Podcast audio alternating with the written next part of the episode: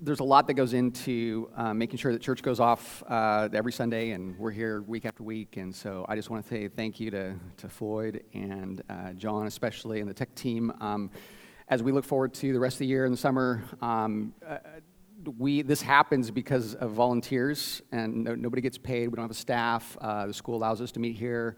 Um, and so, if you'd be interested in serving, whether that's in Sunday school or worship team, back in the tech booth, please let us know, and we will direct you into the right place. Um, and to the worship team today, I just want to say thank you. Uh, and again, just a commentary here. Uh, the songs that we sang today, um, we could say amen and we could go home, and there was more than enough deep theological, rich truths there to sort of chew on for the rest of the week. Um, and so uh, I just want to encourage you that as you put things in your mind, okay, and in your heart, don't worry so much about what it sounds like. Uh, if you were standing next to me, uh, I, I, was making a joyful noise to the Lord. Uh, there was no harmony. Um, I couldn't tell, you know, whether I was on pitch or off pitch. I'm sure I was off pitch, but the words, the truths were ministering to me. So whether it's on Sundays, uh, whether you go home and uh, you hit your favorite playlist on YouTube, however you get input, make sure it's rich in truth. It's impacting your heart. Don't just sort of mindlessly allow things into your head that speak to who God is and what Jesus did on the cross. You know, the last song we sang in Christ alone. Wow, rich, rich. That's the book of Hebrews right there. So uh, there's my pastoral word of encouragement uh, uh, to, to make sure that those things that are, that are gaining traction in your life and heart uh, are building you up and growing you and building a strong foundation. So, um, uh, makes sense? Okay, so I, am not secretly out there listening to what you listen to, so I'm not, it's not a rap on the knuckles for anybody if, um, you know, but just a, a strong word of encouragement from, from me to you. Uh, if you have your Bibles, whether it's an electronic copy uh, or it's a physical copy, turn to the book of Hebrews. Um, we'll be in Hebrews chapter 10. Uh, we've been there all year. Um, we are turning the corner this week. It's not really the halfway point, but uh, there seems to be a, a, a line that the author of the book of Hebrews is is drawing in the sand through the Holy Spirit to us that we've got this rich doctrinal truths that have been laid out uh, the glory of Christ, our hope and comfort, has, has been our theme uh, when we picked it up in September, and we'll be done uh, somewhere around the 1st of June. And as we kind of turn the corner, the author is going to take all of these rich, deep truths about who Christ is. Christ is better, He's the better prophet. He's certainly, as we've seen the last several weeks, the better priest. And when we say the better, we obviously know that he is our great high priest.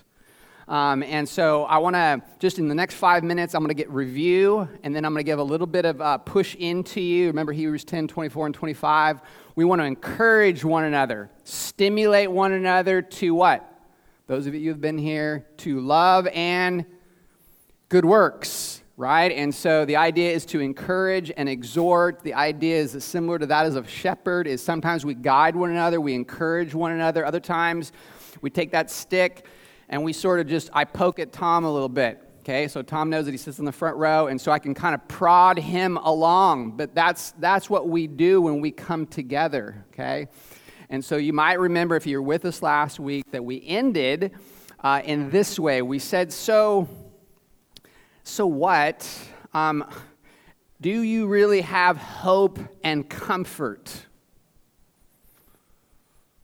Do you have hope and comfort? In who Christ is. And you might remember was that one of the ways that we apply that is, is that we say, well, because of what Jesus has done, the fact that he is our great high priest, we apply gospel humility. We don't want to be a church that has gospel FOMO. We don't want we want to miss out on the gospel. Gospel humility is best seen in self-forgetfulness.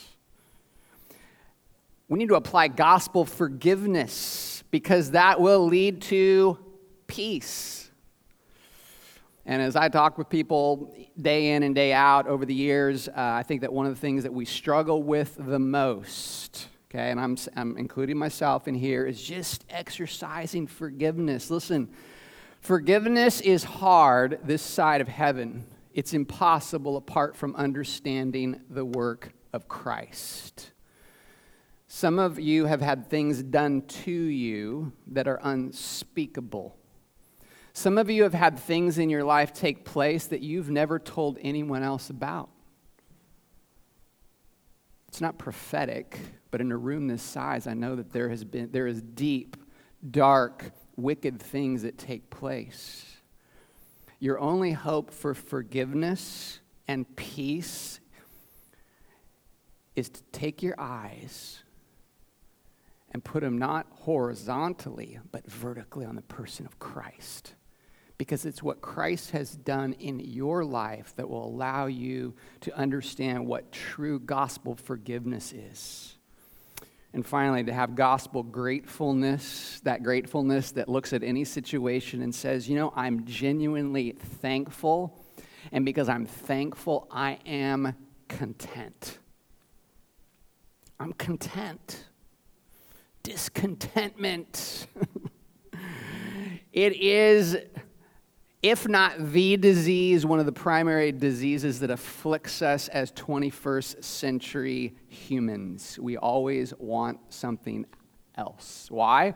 Well, because we have the fear of missing out on something.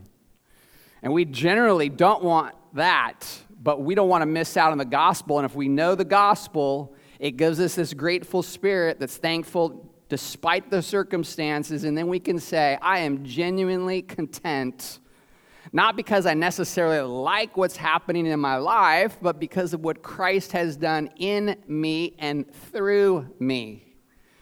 And you might remember last week that we talked about that, that illustration that Bunyan paints, right, with Christian and faithful as they go up that difficult hill and they get to the top and what do they see on the other side? There's the celestial city. And so we want to get those glimpses of the celestial city from time to time. And for me, that's the book of Hebrews. It has been one glimpse after another, and I love it. I will be so sad when we come to a close. But don't worry, because there will be another text of scripture that will soon become my favorite. Last week, okay, this is a, this is a two part message. Uh, we looked at the shadow of the old covenant in verses 1 through 4. The shadow of the old covenant. I thought about this week, and I don't know why I did, but listen to this. Um, anybody have a favorite cartoon? You're gonna think this is crazy. I, Jeff, you don't count. I know you do, okay? Oh, no, no, no, that's not a cartoon, brother. Listen, I, you go back to your childhood. My, my grandfather, he took me to my very first uh, movie. Okay, now if you have an opinion about movies and you don't like movies, that's okay. Okay, he took me to see Peter Pan. Okay, and so I have this soft spot for Peter Pan. And anybody remember the story? Can you you can remember the story, right? So they're in the Darling's house, right? Peter Pan, he comes and he's he's he's not the world's greatest character, right? Um, but he's trying to escape out the window and the window is all of a sudden shut. And what happens to Peter's shadow? What happens to Peter's shadow? It gets cut off, right? And then all of a sudden, the shadow takes on a life of its own. And then it gets kind of crazy, right? Because Peter starts chasing the shadow all over the room, trying, trying to get it back because he knows, hey, that's a part of me. Um, and as I was thinking about this, and it makes total sense, and if it doesn't make sense to you, don't worry, I'll be done with it in about 30 seconds, okay? But listen, we've been talking about the old covenant, the sacrificial system, as a shadow. When it gets cut off from the gospel, when it gets dissected from its main purpose, it can take on a life of its own. The author of the book of Hebrews is saying Judaism has taken on a life of its own. That's not what it was meant to be. The Old Covenant, the law, all of the Old Testament, all 39 books point towards one event in history, and that is the cross. For us, we look back We look back at the cross and it's no longer a shadow. Okay? It's what? It's our reality because we see it for what it is. The old covenant and the sacrificial system was just a shadow. Secondly, we saw that there was a reality of the new covenant sacrifice. The sacrifice being the person of Jesus Christ. Today, we're going to look at the restoration that happens in the new covenant. Okay? The restoration that takes place in the new covenant. John Bunyan, and this is just from last week, said, The man who does not know the nature of the law cannot know the nature of the sin, and he who does not know the nature of sin cannot know the nature of the Savior. Bunyan took all of that really good theology and he put it in a, in a children's book. And you know that I, I, like to use illustrations out of Pilgrim's Progress, but the whole point is, is that we should understand who we are. I am completely sinful. I do not sin because of my environment. I do not sin because I choose to sin. I sin because I am a sinner. That's the depravity of man through and through. I can't help but do anything else. And even as I look at some of the kids that are here and the, babies and the infants, they are thoroughly sinful, as cute as they are, because they have inherited a sinful nature from Adam and it's been passed on to them. And apart from the second Adam, the person of Christ intervening, we remain there in bondage to our sinfulness. That's all Bunyan was saying. So the big point is this the reason that the Old Testament saints were forgiven is not because of the blood of bulls and goats, okay? That's what we heard in the text. The reason they're forgiven is because Jesus died. Jesus, through his obedience and offering as a sacrifice, accomplished what we need. The Old Testament sacrificial system couldn't do what we need, but Jesus did it. He changes everything. He is the only reality that we should be chasing. Don't chase someone else's shadow. Don't chase your own. Look to the person of Christ and fix your eyes on him. The worship team read out of 1 Peter, and so I just want to just sort of take a running start at our text today 1 peter chapter 1 verses 3 and 4 blessed be the god and father of our lord jesus christ why according to his great mercy he caused us to be born again to a what a living hope through the resurrection of jesus christ from the dead to an inheritance that is imperishable undefiled and unfading kept in heaven for you Eschatology, the, the study of end times, drives us. Not because we understand everything that's going to happen as Jesus comes back, but because we believe he is coming back and we're going to be in eternity with him. If you're not excited about heaven, if you're not excited about eternity, then I would simply say that you don't understand what heaven is. You will be unshackled unchained from your sinfulness, and you'll have perfect relationships with everybody, including the person of Jesus. Peter goes on to say, as obedient children, do not be conformed to the passions of your former ignorance, but as he who has called you is holy, you also be holy in all your conduct, since it is written, what does it say? You shall be holy, for I am holy. Now, I didn't get this when I heard this growing up. And I was blessed to be in a Christian home. I heard the gospel. But man, when I heard texts like this, I felt very discouraged. When I'm called to holiness, I was pretty bummed out. Do you know why? Because I wasn't very holy. I struggled. I struggle with my thoughts. I struggle with my attitude. I struggle with all kinds of things that I wouldn't even want to tell you about. Anybody struggle with your holiness this week? I, if you don't get anything else, get this. And if you didn't struggle with, if you don't think you struggle with your holiness this week, then there's something wrong with you. you need to get in touch with your depravity. Ask your spouse, ask your brothers and sisters, ask your classmates, ask your teammates, ask someone who knows you, and they will tell you, yeah, you're, you're, you're a pretty big sinner. Get people around you who will tell you that, by the way. If you just are surrounded by people who just tell you what a great person you are, man, those are not the people you need around you. Why? Because your happiness, your joy, your comfort, your hope in the future is not dependent, get this, okay? It's not dependent on how you perform or how many good things you do. It's completely dependent on the active and passive righteousness of who? Jesus. What my kids used to say during our family devotions. If there was a question I asked them, they would say one or two of the answers. Jesus, the Bible. That pretty much that that was the answer to every question, right? In this case, it's true. Listen, Peter is calling people to holiness. He understands that the people he's calling to holiness weren't capable of that, but because of Christ's righteousness and his perfect holiness and their salvation that they had inherited, they could say, Christ's righteousness is now mine before God. Wow. Revolutionary. Revolutionary. It's revolutionary to us personally, and can I just say, it's a revolutionary message. That's the gospel.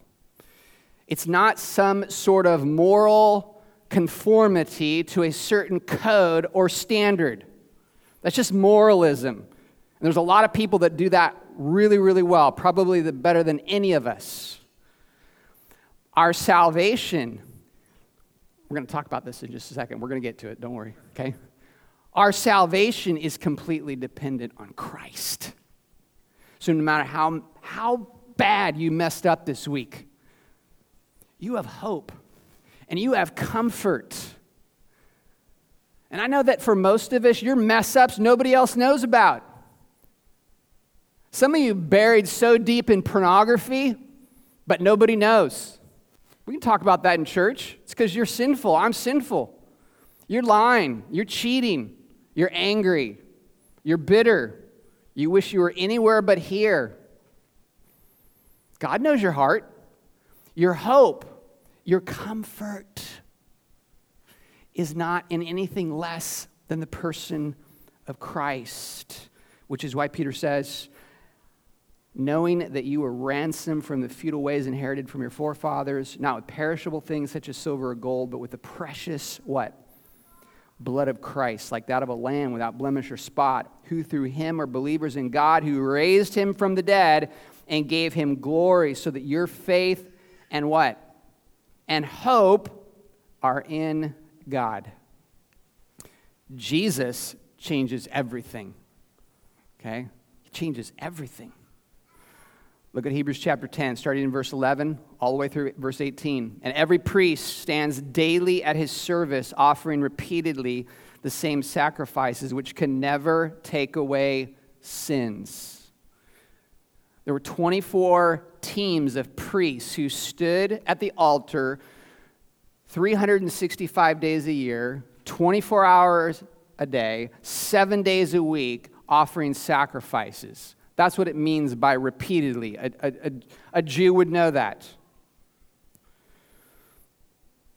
But, verse 12, when Christ had offered for all time a single sacrifice for sins, he sat down at the right hand of God waiting from that time until his enemies should be made a footstool for his feet. For by a single offering he has, present perfect tense, perfected for all time, those who are being what? Sanctified. Everyone, not a few people, everyone. And the Holy Spirit also bears witness to us for after saying, now he's going to quote right out of the Old Testament, okay? So he's using the Old Testament as an application.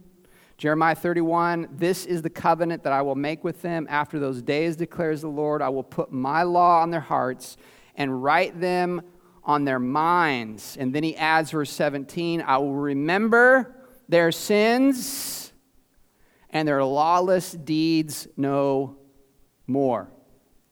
Where there is forgiveness of these, there is no longer any offering for sin. Today, we're going to talk about the restoration of the new covenant. What I mean by restoration is how it changes us. Jesus changed everything, therefore, we are changed. I'm going to give you four broad things you can take just from the message. You can go back, and there's tons here, okay? Number one, the new covenant restores us through forgiveness. Through forgiveness. The new covenant restores us through justification. Thirdly, the new covenant restores us through peace. The new covenant restores us through sanctification. Finally, the new covenant restores us through the Holy Spirit. Okay?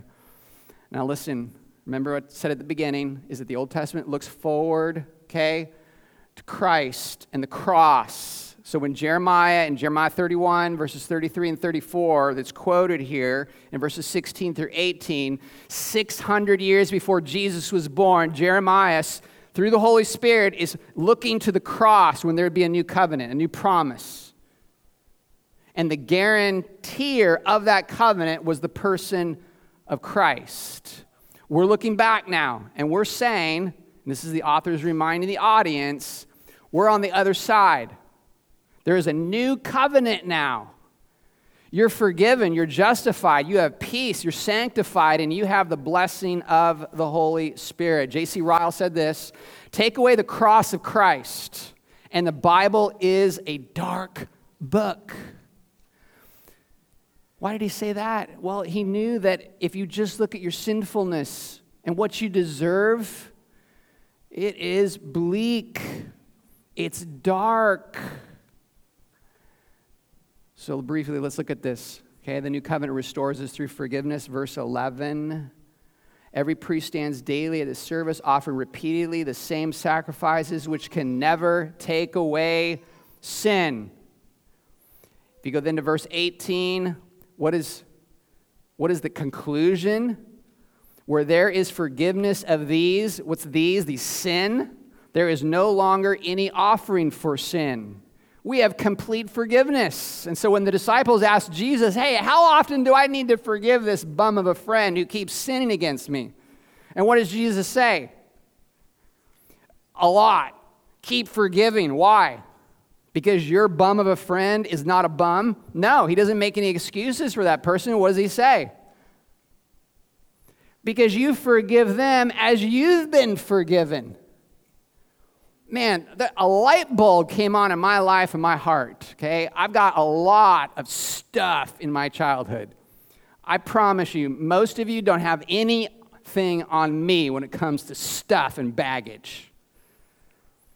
But when I could get my head and my heart around this idea of why I should forgive people, it changed my life. It changed the trajectory of where I was going in life, not only in terms of my attitude, but in, in terms of physically change my trajectory and what I would give my life to. Because I'm thinking, if I can know this kind of forgiveness, I want other people to know that. That's true forgiveness. Well, the new covenant not only brings forgiveness, but it brings justification. Look at verse 12.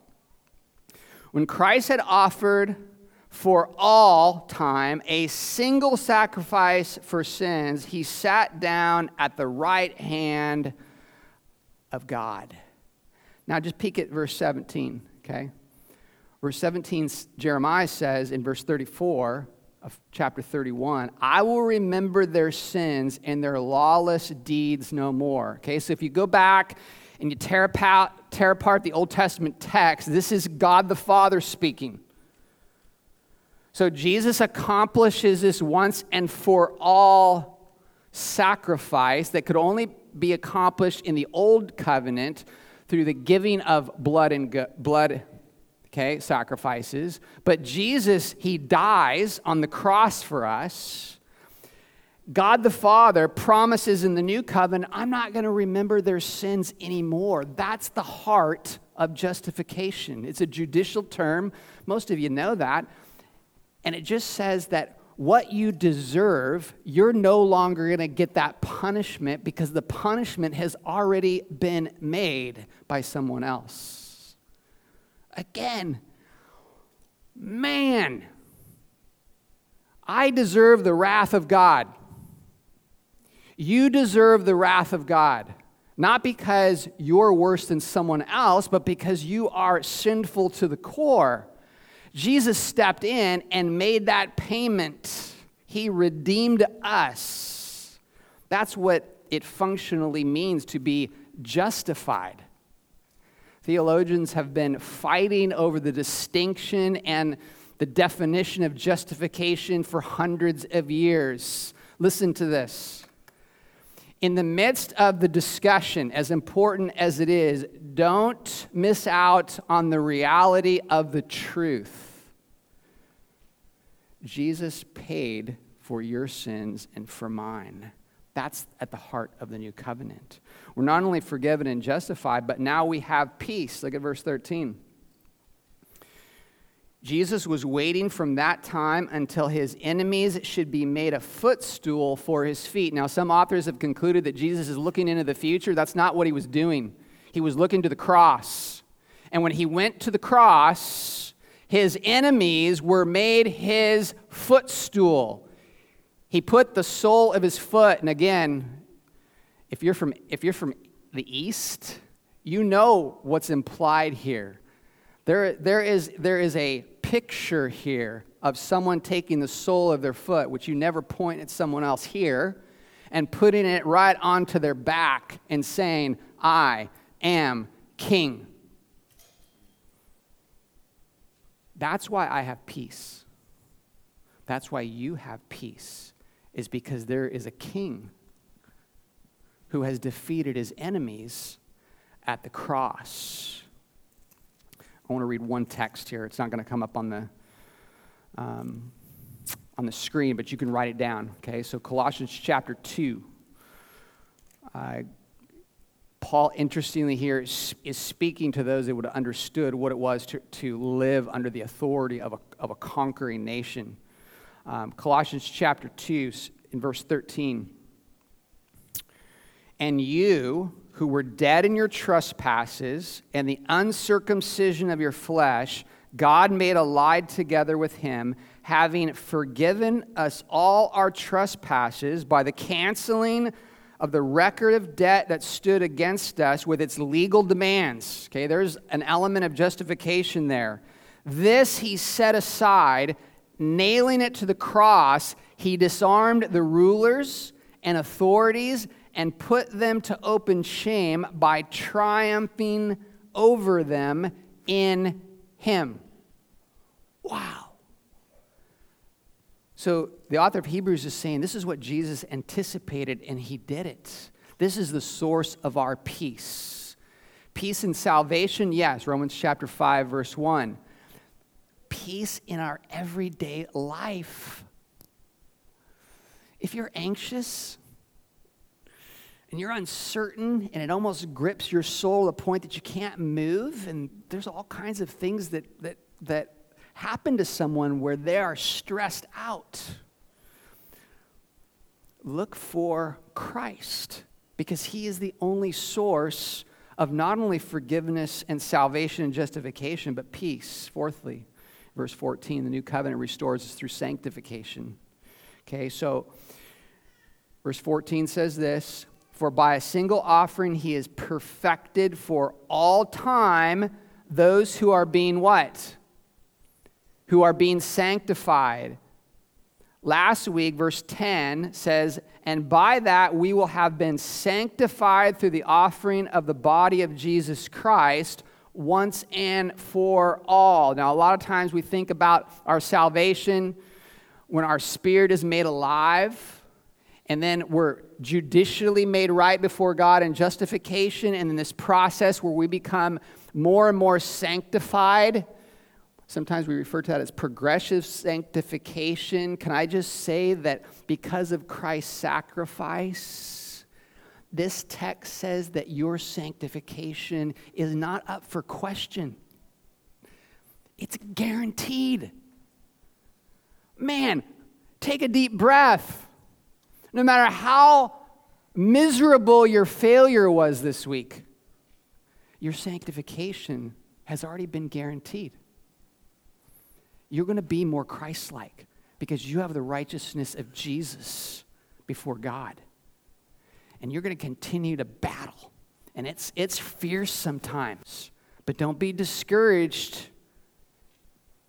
Be encouraged because Jesus is your perfect high priest and we have a new covenant. Finally, the new covenant not only provides forgiveness, justification, peace, sanctification, but the new covenant restores us through the Holy Spirit. Look at verse 15. And the Holy Spirit also bears witness to us. This is important because then the author is saying that the Holy Spirit is the source of Jeremiah 31. Okay, that's 16 through 18. But what does that mean for us? Well, Jesus in John 14, what did he promise his disciples? When I leave, and they didn't want him to leave, but when I leave, I will send you a helper. He says, I will put my spirit within you. Literally, in the, in the original language, it says, I will put my forever spirit with you. The new covenant restores us by way of the Holy Spirit. The Holy Spirit is with us forever. Let me just say something really quick. If someone tells you, if someone implies that you need something extra in your Christian life by way of the Holy Spirit, whether that be through a second blessing, an empowerment, an encounter, take him to John 14 and say, I'm sorry, I am in Christ. I have the Holy Spirit. You don't need anything more.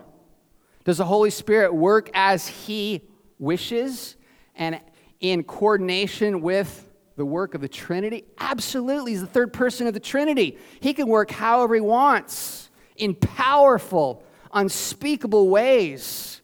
But you need not feel like a second class citizen and feel like you need something extra from the Holy Spirit because you have been indwelled, sealed, kept. We sang about all these things, by the way, in the songs that we sang. Okay, I hope you caught that. I believe in eternal security because of who the Holy Spirit is. When the Holy Spirit indwells a believer, and I am united in Christ by way of the Holy Spirit, and my sins have been taken away, forgiven, how is it possible that I could lose my salvation? And believe me, if you could lose your salvation, I would lose it and so would you. Because you're just not that strong. You're not that good. And I'm not saying that to be mean, I'm saying that because Christ is the one that we look to. That's the new covenant forgiveness, justification, peace, sanctification in the Holy Spirit.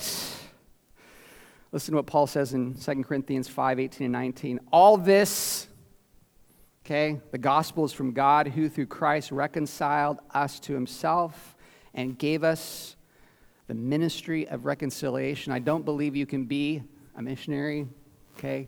I don't believe you can, you can proclaim the gospel unless you understand the gospel. That is, in Christ, God was reconciling the world to himself, not counting their trespasses against them, and entrusting to us the message of what? Reconciliation we are proclaiming what we know to be true. So the application is easy. Does your hope and comfort reflect the reality of what Christ has done for you? Do you find yourself chasing your own shadow or the shadow of your religion? Or do you find yourself laser focused on the person of Christ? Now, I don't want to get ahead of myself, but Hebrews chapter 12, here's the application. This is where we're going, okay? We'll be there soon. Therefore, since we're surrounded by so great a cloud of witnesses, let us also lay aside every weight and sin which clings so closely. Let us run with endurance the race that is set before us, looking to who? Jesus, the founder and perfecter of our faith, who for the joy that was set before him endured the cross, despising the shame, and is seated at the right hand of the throne on God. There's the author. He's cheering us on. Listen, first 10 chapters, Jesus is better. He's the best. And because of that, run. Run. Our last song is going to be His Mercy is More. And regardless of where you find yourself as the worship team comes, you can hold on to that. And I like how John Piper puts it life is wasted if we do not grasp the glory of the cross, cherish it for the treasure that it is, and cleave to it as the highest price of every pleasure and the deepest comfort in every pain. What was once foolishness to us, a crucified God, must become our wisdom and our power and our only boast in this world. Our hope and comfort is found in the person of Christ. And it starts as we look to what he's accomplished and the hope that we have in a resurrected Savior.